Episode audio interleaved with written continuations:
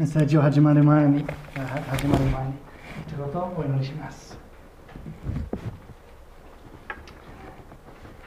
恵み深い私たちの父の神様、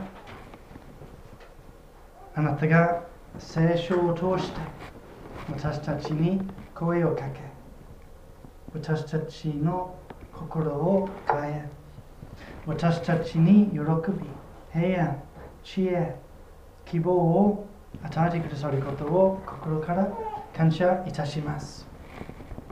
どうかこのメッセージでこの弱い私をあなたが導いて用いてくださいますようにお願いいたします。また私たちそれぞれの心にあなたの御言葉が深く響き私たちがそれを信じまたそれによって変えられまた従うことができますようにどうか力強く私たちのうちにお働きください。感謝してイエス様の皆によってお祈りします。アーメンこの世界はいろいろなことでまたいろいろな意味で傷んでいますねこの世界が回復されるのに何が必要でしょうか？神様は創世記一章によると非常に良い世界を作ってくださいました。しかし果たしてこの世界がそのようなような状態に戻ることができるでしょうか？大洪水の上で箱舟の中に閉じ込まれ漂っているノアの心にも同じような疑問が起こったがあったではないかと思います。ノアの時代世界が非常に罪深くなってその裁きとして人類がほとんど裁か,、えー、裁かれました。ノアはこう考えたでしょう。洪水の後この世界はどうなる？回復への道は本当にある？だろうか。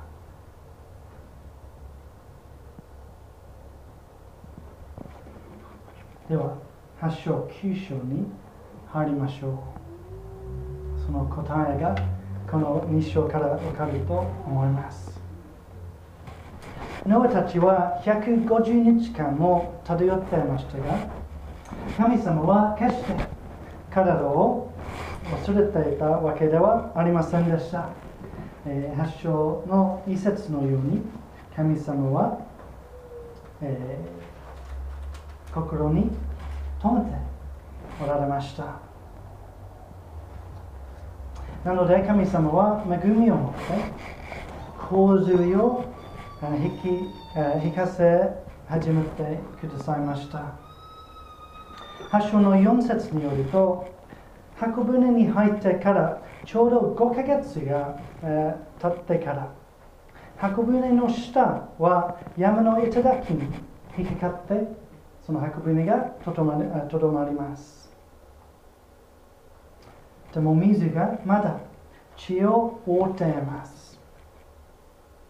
あと2ヶ月半が経つと山の頂が見えるようになりそれからさらに40日間の後脳はどこかで乾いたところはないかという思いでカラスを放ち放ちました、まあ、あのこれを読むと多分あのカラスと一緒にいることはもう嫌だとの、まあまあ、そのように、えー思ったかもしれないと思ってカラス出なさいというふうになったかもしれないですけれども一応乾いた、えー、ところを探してたんですね。ノアたちは箱舟から解放され改めて地上の生活をし始めることをどれほど首を長くして楽しみにしてたでしょうか。まあ、そのような思いを持ってカラスの後鳩も放ちました。2羽目の、えー、鳩が戻った時オリーブ木の若葉がそのくちばしにありました。つまりどこかで木がオリーブ木が現れました。血が乾いているかもしれないという証拠です。あのこの発祥であの、えー、その2回その同じ鳩を脳が放った時その鳩がやっと足を休める場所を見つけたと書かれています。ノアたちも同じように考えたでしょう。では私たちはいつ足を休める場所見つけられるでしょうか。ないでしょう。しかしさらに待たなければなりませんでした。13節によると10ヶ月半が経ったところあの血がある程度乾いたんですけれどもまだ沼の状態沼のような状態だった、えようですね。まだ出られない。結局のたちが出られたのは箱舟に入ってからなんと1年10日間が経った日です。それはすごく大変だったなと思うんですね。1年以上一つの箱舟に閉じ込まれあの水しか見えないですね。その外そして動物の世話をしたり、えー、まあ、すごく何でしょう。あの環境としていろんな動物があってあ、まあ、匂いもあるし、えー、まあ、糞もあるし、まあ、すごく大変だったんですね。あの退屈でもあったと思うんですね。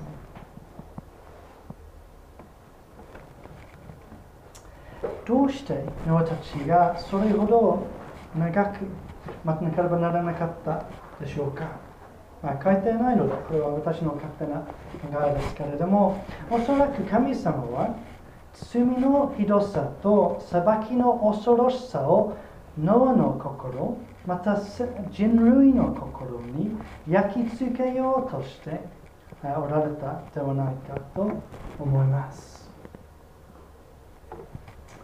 まさにこの大洪水が世界の意識に残っていますね。今も残っています。あの世界のほとんどの文化に昔から大洪水があったという話があります。もちろん100%正しい記録は漱石だけですけれども世界中の洪水の物語が、まあ、創世記に驚くべきほど似ているところがあります。人類がこの洪水を覚えているというわけですね。日本でも大昔から大洪水の話が残っています。皆さんご存知でしょうか、えー、まあ、あの今詳しく話せないんですけれども似てるところ漱石と似てるところは例えば、えー、その洪水が裁きのあすみません罪に対する裁きそしてわずかな人たちが救われました。そして山の上にあった。そして、まあ、一番驚き、まあ、驚いた私が驚いたのはあのその洪水があの引くと日が現れる。ということも日本の洪水の話になります。とにかくノアたちは神様の指示に従ってやっと乾いた地におりました。ノアたちが感じた安堵喜び自由などを想像できますね。なので8章の20節でノアたちはその感謝と喜びを持って自分の洪水から救ってくださった神様に礼拝を捧げます神様はノアの生贄を喜んでくださいます。そして洪水で世界を滅ぼさないことを約束されます。このノアの生贄は十字架を前もって予言するものでもあります。イエス様が人間の罪を私たちの代わりに自分に背負いご自分の生贄として神様にお捧げになりました。前回考えたように先週考えたようにその十字架のイエス様を通して私たちが裁きから救われることができます。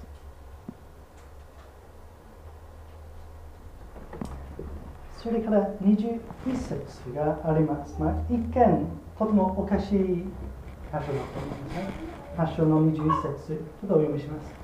主はそのなだめの香りを嗅がれ主は心の中でこうおせられた。私は決して再び人のゆえにこの地を呪うことはすまい。人の心の思いはかることは初めから悪であるからだ。ちょっとおかしく聞こえますね。あの人間が悪だから地球を滅ぼさない。という意味ですね。ちょっと、まあ、ちょっと違うなと思うんですけれどもでもその意味は、まあ、その意味にあすみませんその説にあの神様の恵みが見えます。神様は人間の罪を見て世界を滅ぼすならそれはもう終わりです。すべての人間が罪深いからです。でも神様は恵みと忍耐を持って人間が罪人だからこそこの世界を滅ぼさないで救い主であるイエス様が来られる日。あすみません来られる救い主であるイエス様が来られるようにまた人間がそのイエス様を通して救われるように神様が待っておられます。その意味です。最後の審判まで神様は人間を滅ぼさないということです。では9章に入りましょう。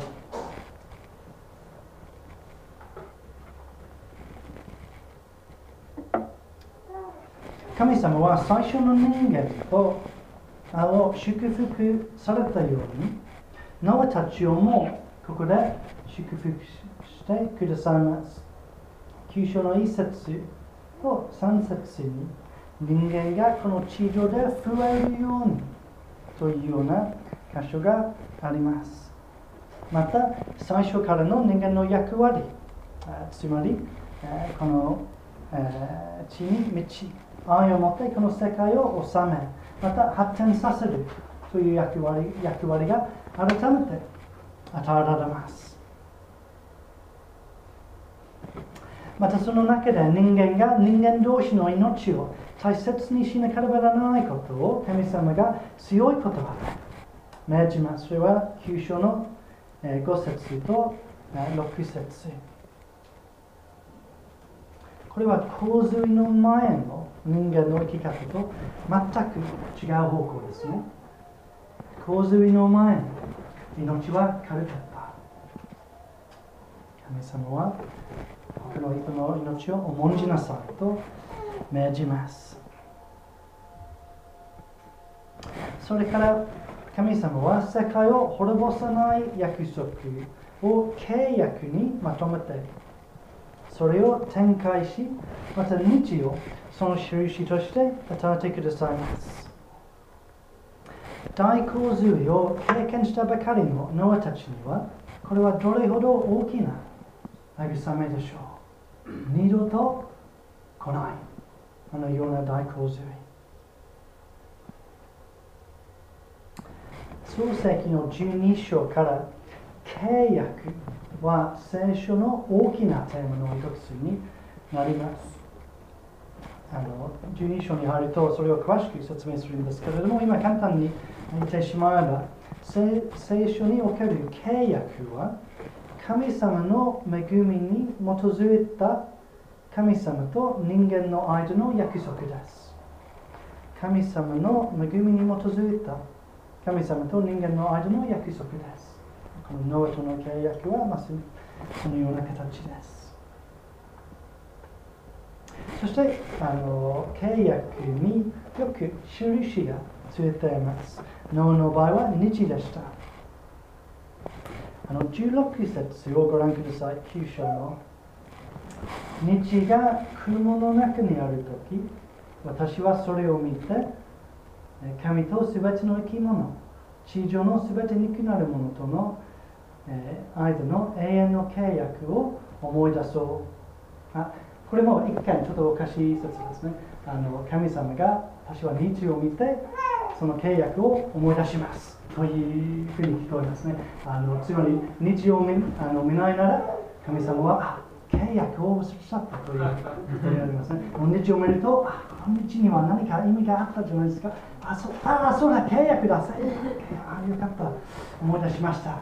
あもうちょっとで人間を滅ぼしちゃったので。そういう意味じゃないですね。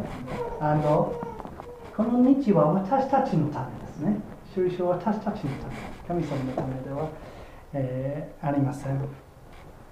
私たちがその印を見るとき神様の神様が、えー、私たちを恵みを持って見ておられることを思い出すことができます。ノアたちの場合日を見るたびにたびに神様がその契約を通して私たちを見ている。と分かりました。つまり私たちがどんなに罪深くても神様は大洪水を起こさないでくださるということを、えー、覚えることができました、まあ、私たちも日を見るとき、え、神様の恵みを覚えることができます。でも私たちにさらにさらに意味深い印があります。それは新しい契約の印である十字架です。そしてその十字架を表す生産式です。その十字架を考えるとき、また生産式に預かるとき、神様が十字架を通して私たちを見てくださっていることを思い出すことができます。つまり、神様が私たちの罪を許された罪。もう処分された罪。もう裁かれた罪。そして見てくださっています私たちをあの裁きを受けるべきものではなくご自分の子として見ておられる。ということを覚えることができます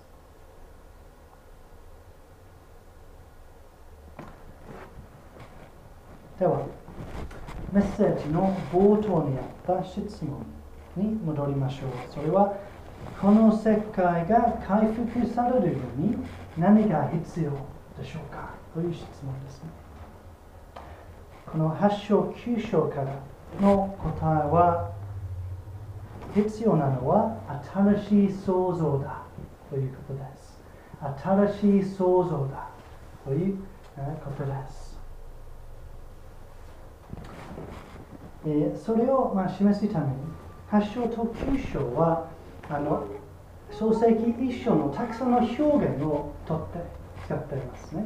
あのこれは新しい創造です。あの大洪水の後の世界は水で覆われている世界から出ます。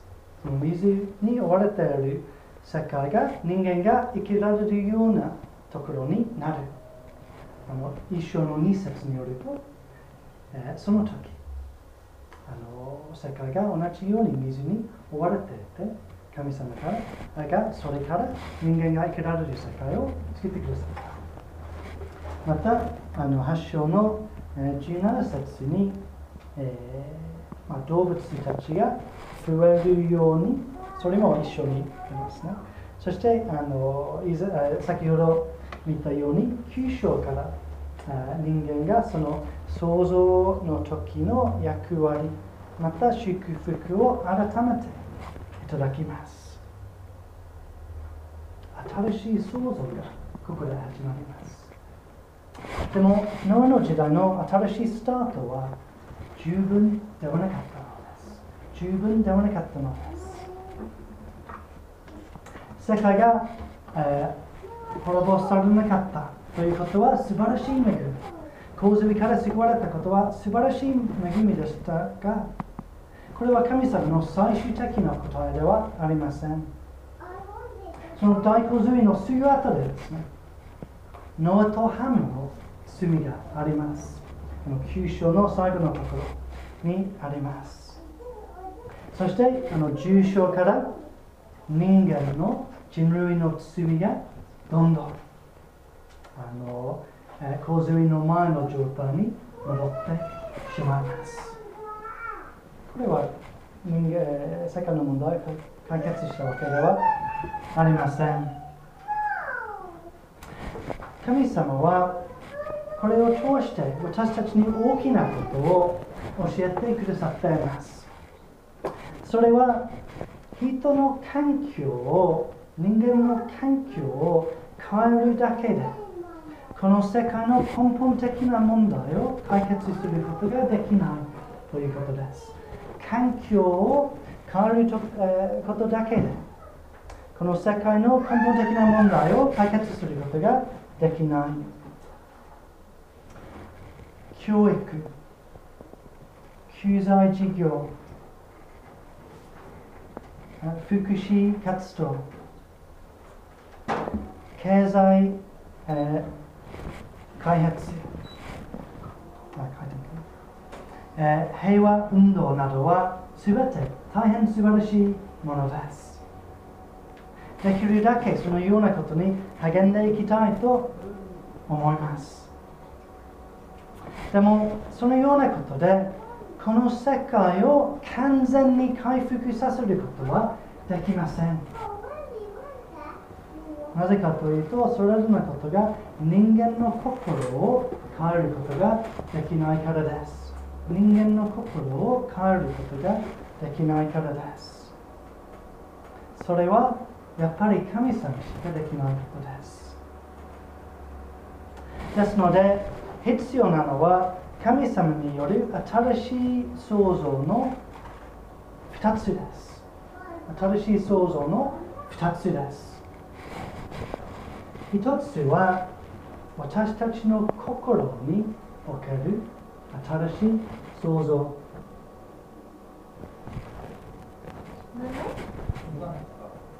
ああこれじゃない？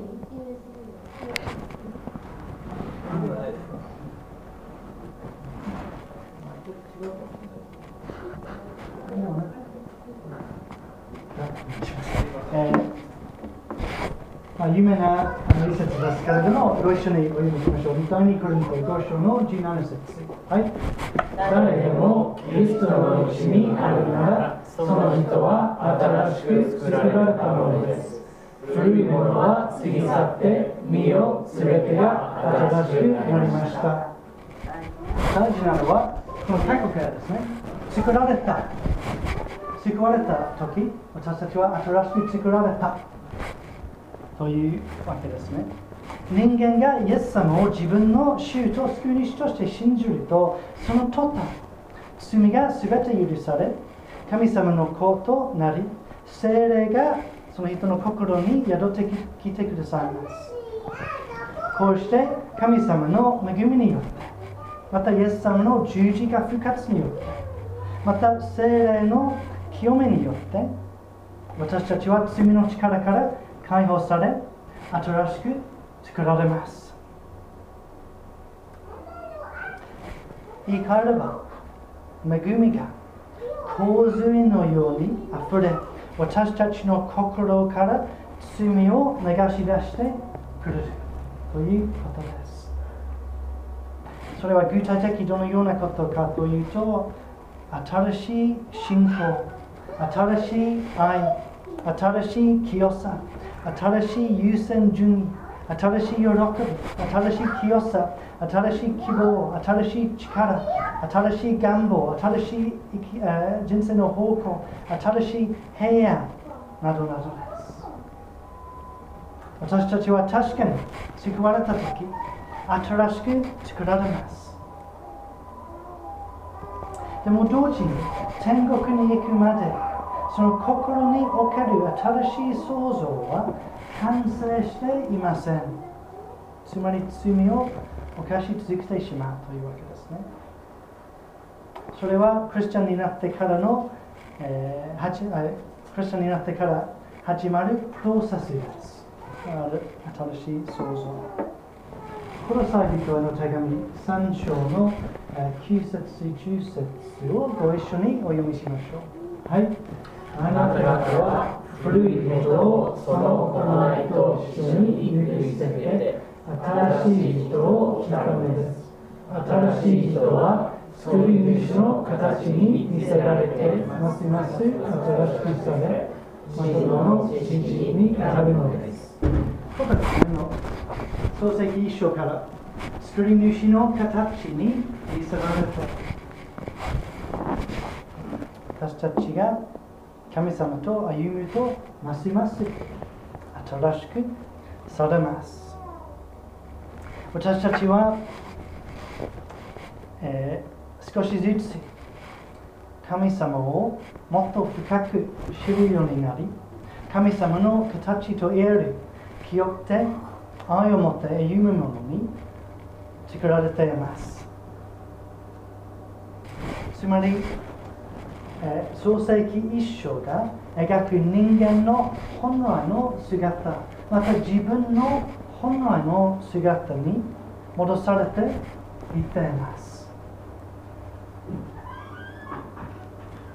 これは神様の見業ですが私たちがその見業に従って歩むことが認められています。失敗をしながらそうすると思いますけれども神様のご働きの力を過小評価してはいけません。私たちクリスチャンはあの罪を捨てることができない。あの人を愛することができない。あの聖書の教えに従うことができないと思いがちです。でもそうではありません。父なる神様の創造の力でできるのです。イエス様の十字架と復活の力でできるのです。精霊の清めの力でできるのです。祈りで精霊の力を求め精霊の武器である聖書をよく読む。深く考え従い精霊の祝福を経験できる共同体である教会との交わりを大切にして新しく作られていきましょう。この心における新しい創造が具体的にどのようなどのように現れるかというと、このすみませんあの創世記のあの9章5節から6節の背景にある人を憐れみ大切にすることがヒントだと思います。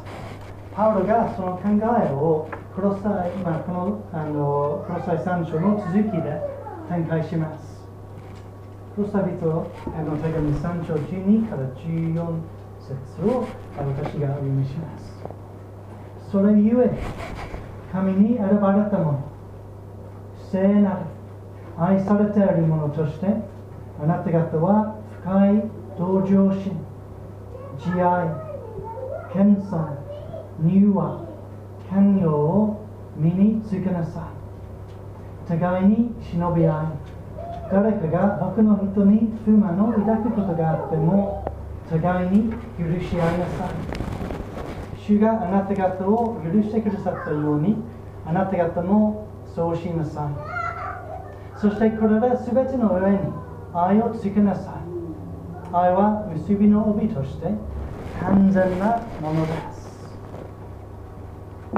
私たちがクリスチャンとして個人的にまた教会としてこのように作られていっています。それは素晴らしいことじゃないかと思いますね。本当に素晴らしいこと私はこのような人になりたいのです。この教会がますますこのような教会になっていきたいのです。では素晴らしい技です。この正しい想像です。そしてこのプロセスはイエス様を私たちがイエス様を目で見るときに完成します。第一ヨハネ3章の2節にこの言葉があります。愛する者たち私たちは今すでに神の子供です。後の状態はまだ明らかにされていません。しかしキリストが現れたなら私たちはキリストに似たものとなることが分かっています。なぜならその時私たちはキリストのありのままの姿姿を見るからです。その時私たちは完全にキリストに似たものとなるのです。罪のかかるもない完璧な愛に溢れている姿です。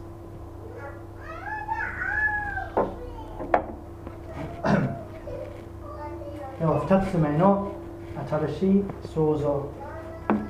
それは新しい世界です。新しい世界です。イエス様の再臨まで。この世界では罪苦しみ戦争貧困寂しさ自然災害などは続きます。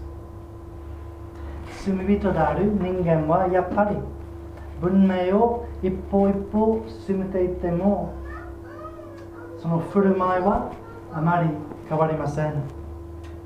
自分の力でこの世界を完璧にすることができないのです。第一次世界大戦は戦争を全てやめさせる戦争とも当時で呼ばれました。でもたった20年後第二次世界大戦が始まりました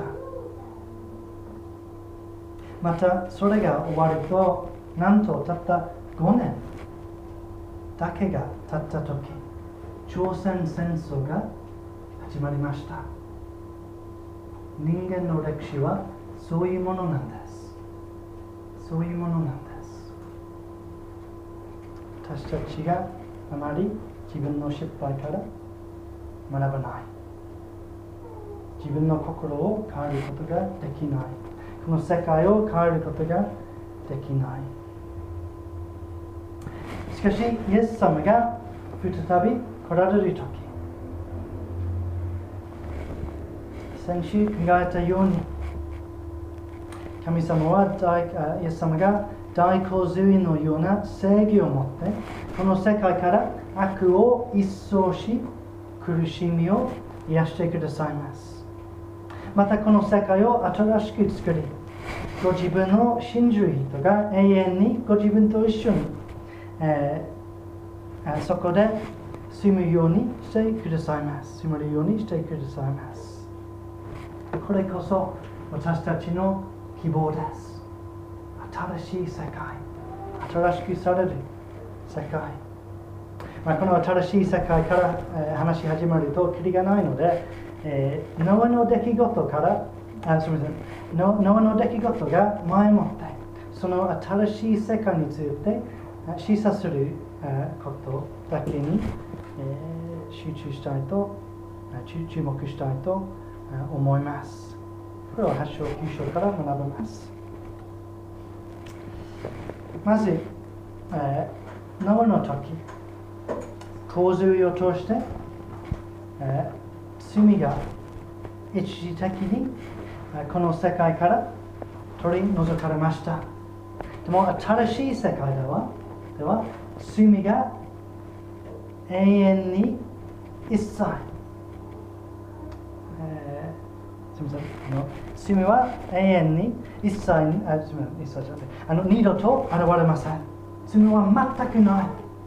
永遠にその新しい世界にいる人のえー、心における新しい創造は完成するのでまたノアの時代。神様はノアたちに大洪水が二度と来ないと約束してくださいます。新しい世界に裁きがどの形でも二度とと現れない。あ現れない。正しい世界に裁きが現れない。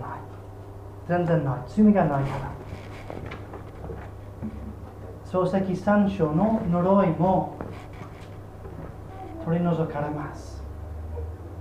従ってその正しい世界に苦しいこと悲しいこと恐ろしいことなどは一切ありません。イザヤ45章9節に神様はその正しい世界についてこう約束されます。このことは私にとっては脳の日のようだ。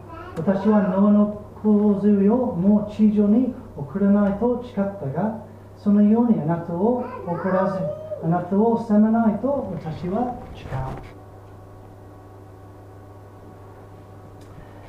う、そしてあのノア漱石の8章22節で、えー、世界が最後の審判まで続くと約束します。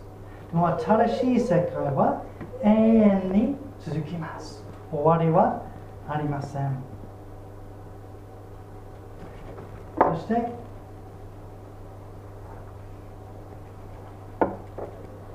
9章の1節から3節また7節に、えー、あの先ほど言ったように人間には大事な役割が改めて与えられました。新しい世界もそうです。新しい世界もそうです。人間には役割が与えられます。イザヤ書の、えー、65章21節22節、えー、で、まあ、あの新しい世界について、えー、このようなことが書かれています。彼らは家を建てて住みブドウ畑を作ってその実を食べる。彼らが建てて他人が住むことはなく彼らが植えて他人が食べることはない。それは奪われないという意味ですね。私の民の寿命は木の寿命に等しくそれは永遠に生きるを、まあ、比喩的に言われているんですけれども私の選んだものは自分の手で作ったものを存分に用いることができるからです。新しい世界でも人間は友達を持ったり働いたり趣味をしたり物を学んだり旅行をしたり、えー、物を作ったりします。でも今と一つの大きな違いがあります。それは新しい世界ではもはや疲労、えー、束縛嫌な仕事人間関係の問題などなどはないということです。つまり私たちが限りなくこのようなことを楽しむことができます。これは私たちが本来人間のために備えられた豊かな生活を新しい世界で送ることができるという意味です。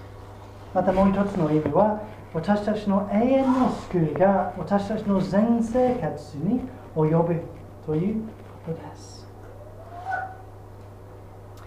時々こういうふうに考えている人に、えー、会います。この世界が新しくされると今やっていることはあの意味がなくなるじゃないか。まあ、それは決してそうではありません。この世界と新しい世界は強く関係しています。今の良いことの影響が永遠に続きます。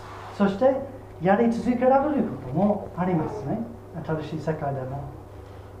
もう一つの、まあ、時々聞く考え今の人生には楽しいことがいっぱいあるんですけれどもその次の世界はちょっとつまらないじゃないかということですねでもそれも決してそれはありません新しい世界では楽しいことができなくなるどころかいいことであればさらにさらに楽しくできるようになるというところです。そしてもう一つやりたいことがありすぎてこの人生が短くて困っているという私も時々そのようになるんですけれどもでもその心配もないですね。今やりたいんですけれどもできなかったことは永遠にできる。新しい世界でできる。私は皆さんがご存知だと思うんですけれども私の趣味は書くことですね。詩を書いたり小説を書いたりですけれどもあのアイデアがいっぱいありますね。あの小説詩あの劇の脚本。でも、まあ、この仕事でまた子育てで書く時間はほとんどないそのアイディアの一部分だけ書けるかもしれない。全然書けないかもしれないですけれどもでもそれを残念に思ってなくていいですね永遠ものを書くことができますまたそれを今よりさらに楽しくできる。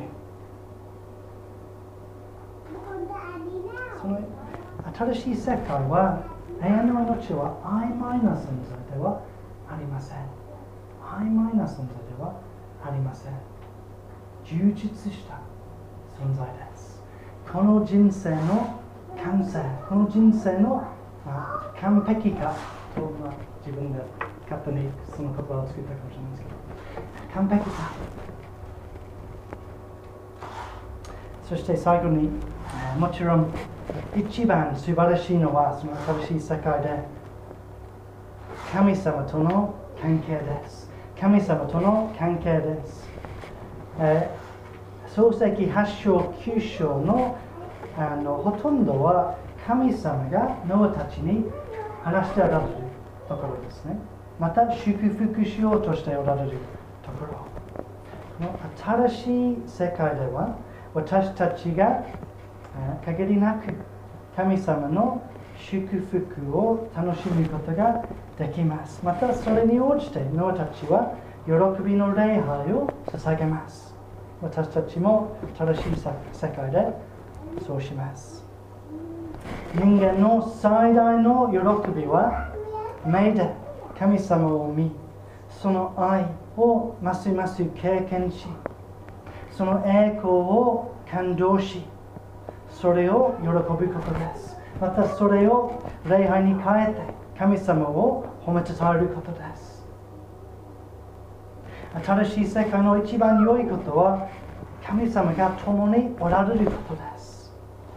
距離感なしで私たちが神様と話しその愛に包まれその栄光を感動しその素晴らしさを楽しむことができます。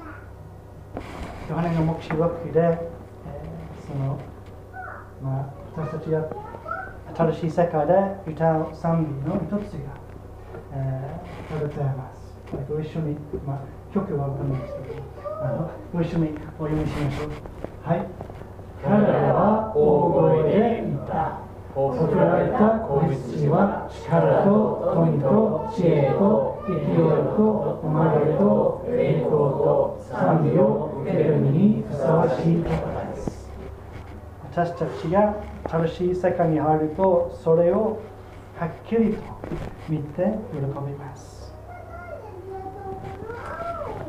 ノアたちは洪水で裁かれませんでしたが裁きの影響を感じていました。その裁きの、えーまあ、結果箱舟に入って水の上に漂わなければならなかったんです。そしてその世界の滅びを自分の目で見ました。同じように私たちがイエス様を信じているなら裁かれない。でもこの人生では裁きの影響を感じます。罪を犯してしまったり病気にかかったり大変な目にあったりそして死んだりします。でも今考えてきた希望新しい世界の希望を待ち望んで生きているとどんなことがあっても私たちが喜びと感謝と忍耐を持ってこの人生を過ごすことができます